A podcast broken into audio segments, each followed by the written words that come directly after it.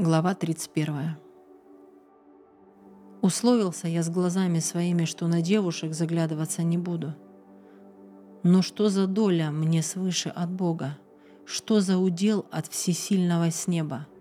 Разве не злодею назначена гибель? Разве не грешнику несчастье? Или он путей моих не видит, шагов моих не считает? Может быть, я жил обманом?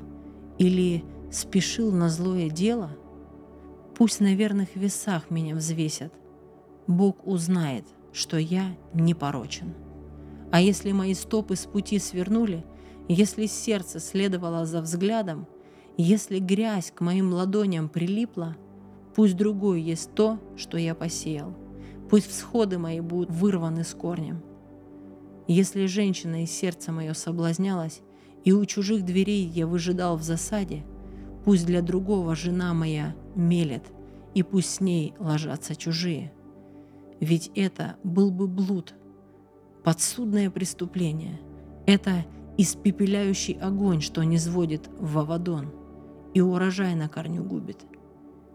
если был я к работникам несправедлив, жалобами их пренебрегал, что стану делать, когда поднимется Бог, когда спросит с меня, что скажу – кто создал меня в чреве?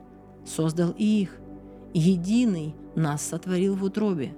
Разве отказывал я в просьбе бедняку? Или меркли из-за меня глаза вдовы? Разве ел я кусок свой в одиночку и с сиротой не делился? Нет, я с юности был сиротом, как отец. С малых лет был вдовом опорой.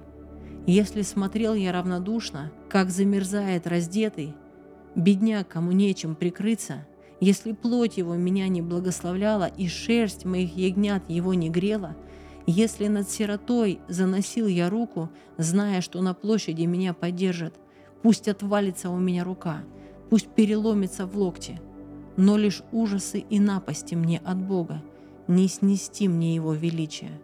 Если б я на золото уповал, звал червонное золото своей защитой – если б я могуществу своему, изобилию, что рука моя стяжала, если б, видя сияние солнца и луны блистательное шествие, в глубине души я соблазнился и целовал бы собственную руку, было бы и это подсудным преступлением, изменой Всевышнему Богу.